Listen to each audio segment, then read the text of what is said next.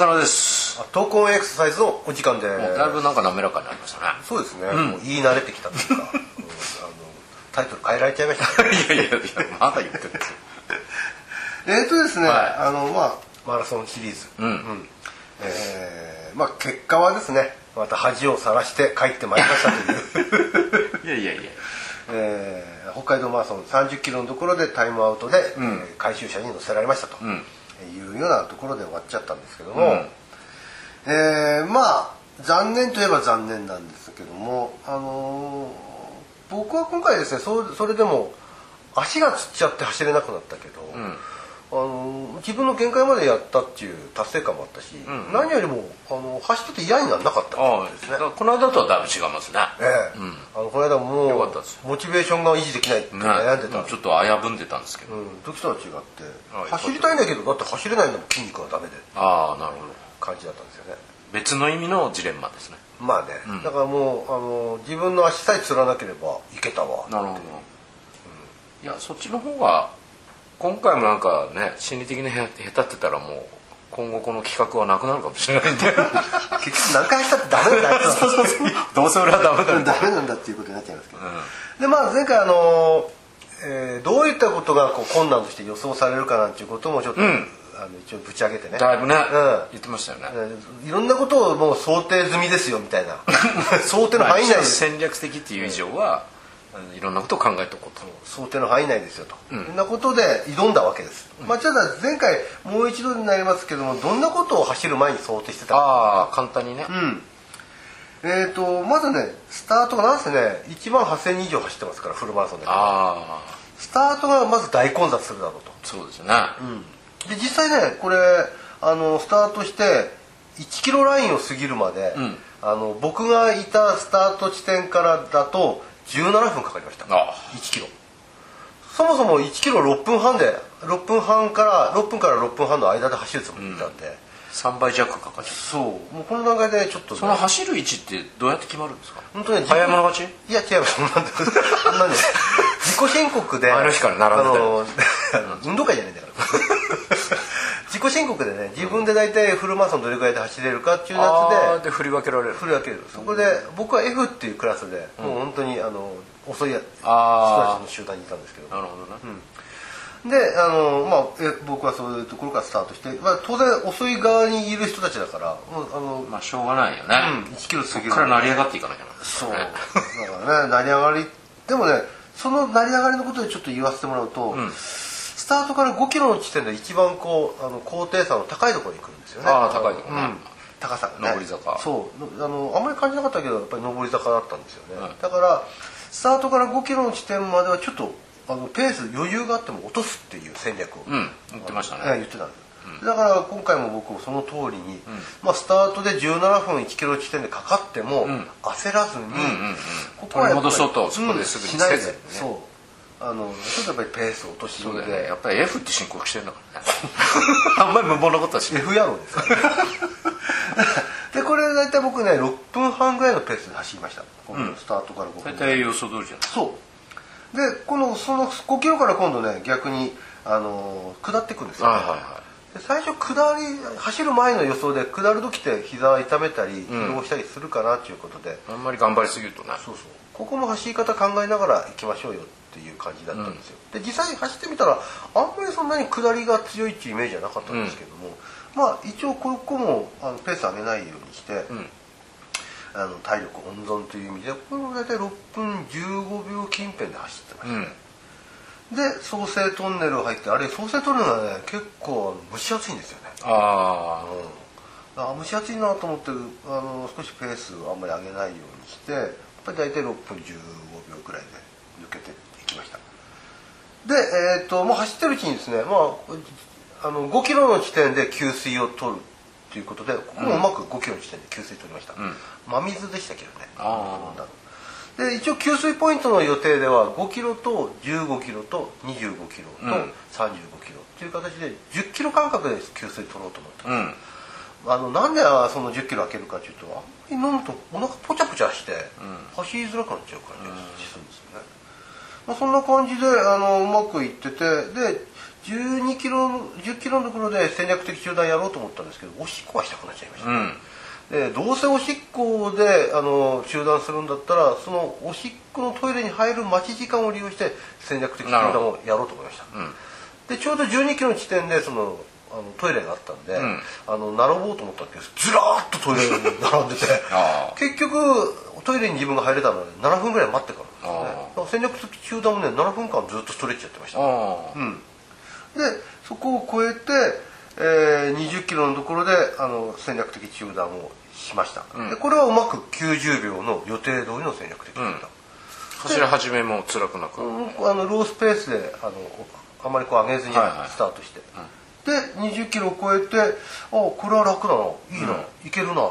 でハーフの21キロラインも超えて、あこれはフルマラソンいけるぞと、うん。思った矢先にふくらはぎがピクピクし始めて。ああ。れやばいなと思ってあのペースを落としたんですよね。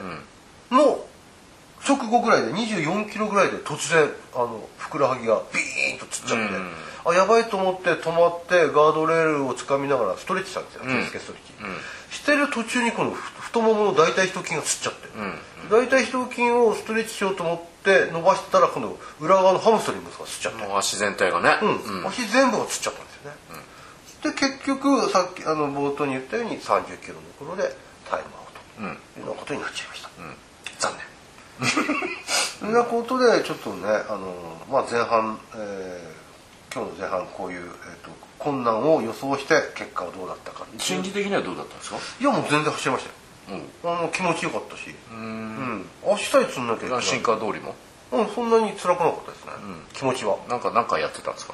うーんとねいろんなコスプレの人たちが 走ってるんですよ。はいはいで今回僕感動したのはやっぱりダース・ベイダー、うん。あのスター・ウォーズに出てくる、うんダース・ベイダーがやっぱり走ってたんですよね、やっぱり中間。大変だね。うん、だから僕ちょっと「スター・ウォーズ」が好きなんで,、でダース・ベイダーをちょっと抜いてやりたくなっちゃって。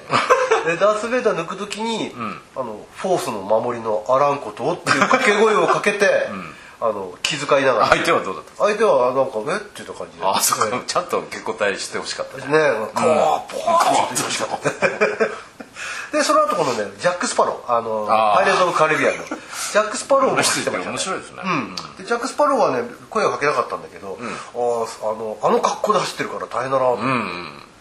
うん。でそういうその周りにねあの楽しみながら走れた。なるほど。面白かったです。なるほということで、まあ、前半ね、こんな感じであの予想して結果はこうだった。どわかりました。えじゃあ後半また話続きます。はーいはい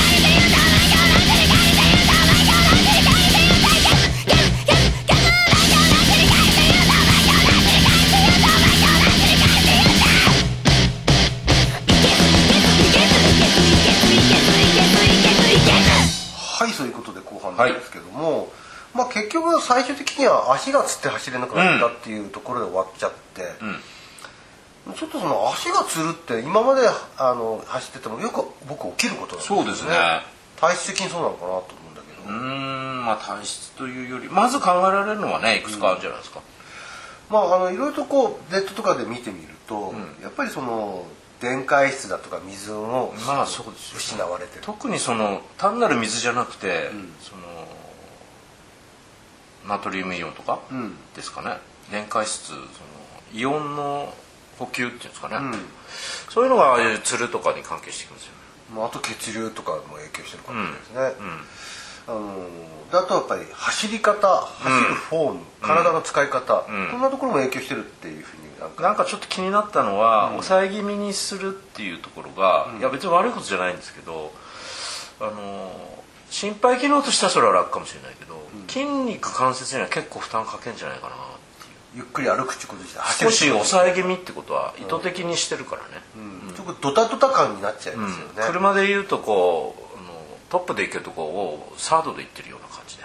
あ燃費も悪いしみたいな、そんなのもあるかもまああのやっぱり走ってるから止まってるわけじゃないけども、うん。ゆっくり動くっていうのはブレーキかけるようなイメージはどうしても出てくれないある意味ね、うん。ブレーキをかけずにペースを落とすっていうのって結構難しいですよね、うん、そこのとこ見つけれるかどうかによっても違うのかもしれないですよね、走り方の影響もあるかもしれない、あとやっぱり個人的な要因としては禁酒はなかなかできないんですよね禁酒。あのどうしても理想で言えばやっぱりレースの1週間ぐらい前から酒立って、ん。まああの肝臓の機能を上げといて、まあ、血流状態を良くしてっていうのがよく言われてる、そもそもねこのもう実は119話になるんですかね、ん。通算すると。1話目から言ってましたけどね。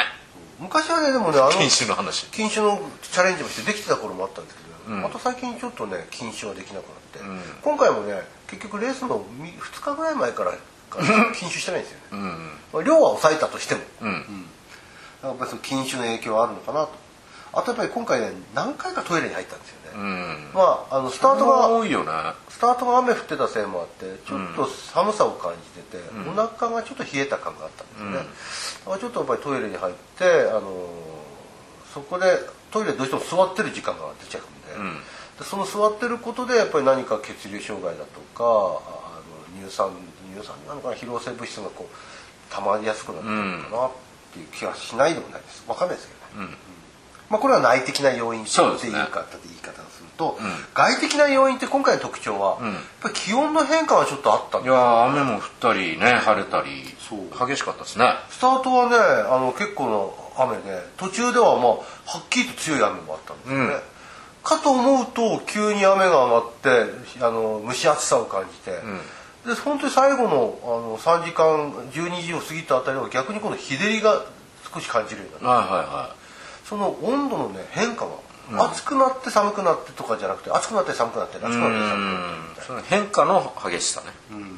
っていうのもちょっと影響するのかな、どうしても人間ってその外気温が変化すると体もそれに合わせて対応しようとするんであのずっと暑いずっと寒いよりもちょっと辛いのかなっていう気がしないのかな、そうですねあとそれからその平坦でずっと長く見えるその新川通りっていうのが、実は実際走ってみると、ん。その川や橋に応じてちょっと起伏があるんですよね。そうですよね、うん。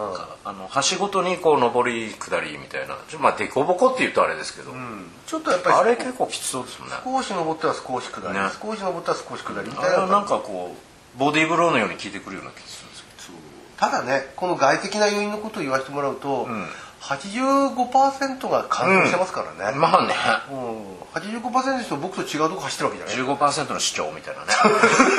そんな感じになっちゃってますけど。なんで、はい。ちょっとそのもうちょっと足がつるっていうことの対応策っていうのをね、まあ、考えていく必要があるのかな、うん。じゃないとやっぱり同じことの繰り返しにそうですね、なっちゃうから。なんかやっぱりちょっとこう補給を考えた方がいいんじゃない？単なる水だけじゃなくてね、やっぱりスポーツドリンク的な補給とかあと走り方かもしれないですよね。ね。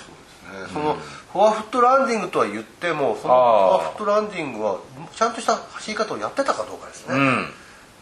そのあたりもちょっと考えもう一回チェックしなきゃならないかもしれないですね。うん。まあ、このあたり少しちゃんときちんとやっていかないと同じことのく、失敗の繰り返しということになっちゃうんで、今後ちょっとこのあたりをね、もうちょっと見つめていく。さらに深掘りを。違 うでまだまだ僕ハーフマラソン大会を控えてますんで。そのハーフとフルをまたどう位置づけるかとか。そうですよね、ただハーフはハーフで、フルはフルだからって別に考えるよりは、まあ、結びつけた方がいいんじゃないかなっていうのは気はしますけどね。でそのハーフとフルのその考え方や捉え方そして練習の取り組み方、ん。このあたりもちょっとじ今後ね。もうちょっとね。取り上げていきたい考えていきたいなと。まだまだ勝負は続きますから。だいぶこの間よりはメンタルは回復したみたいですね。うんよかった。それだけでもよかったです、はい。じゃあよろしくお願いします、はい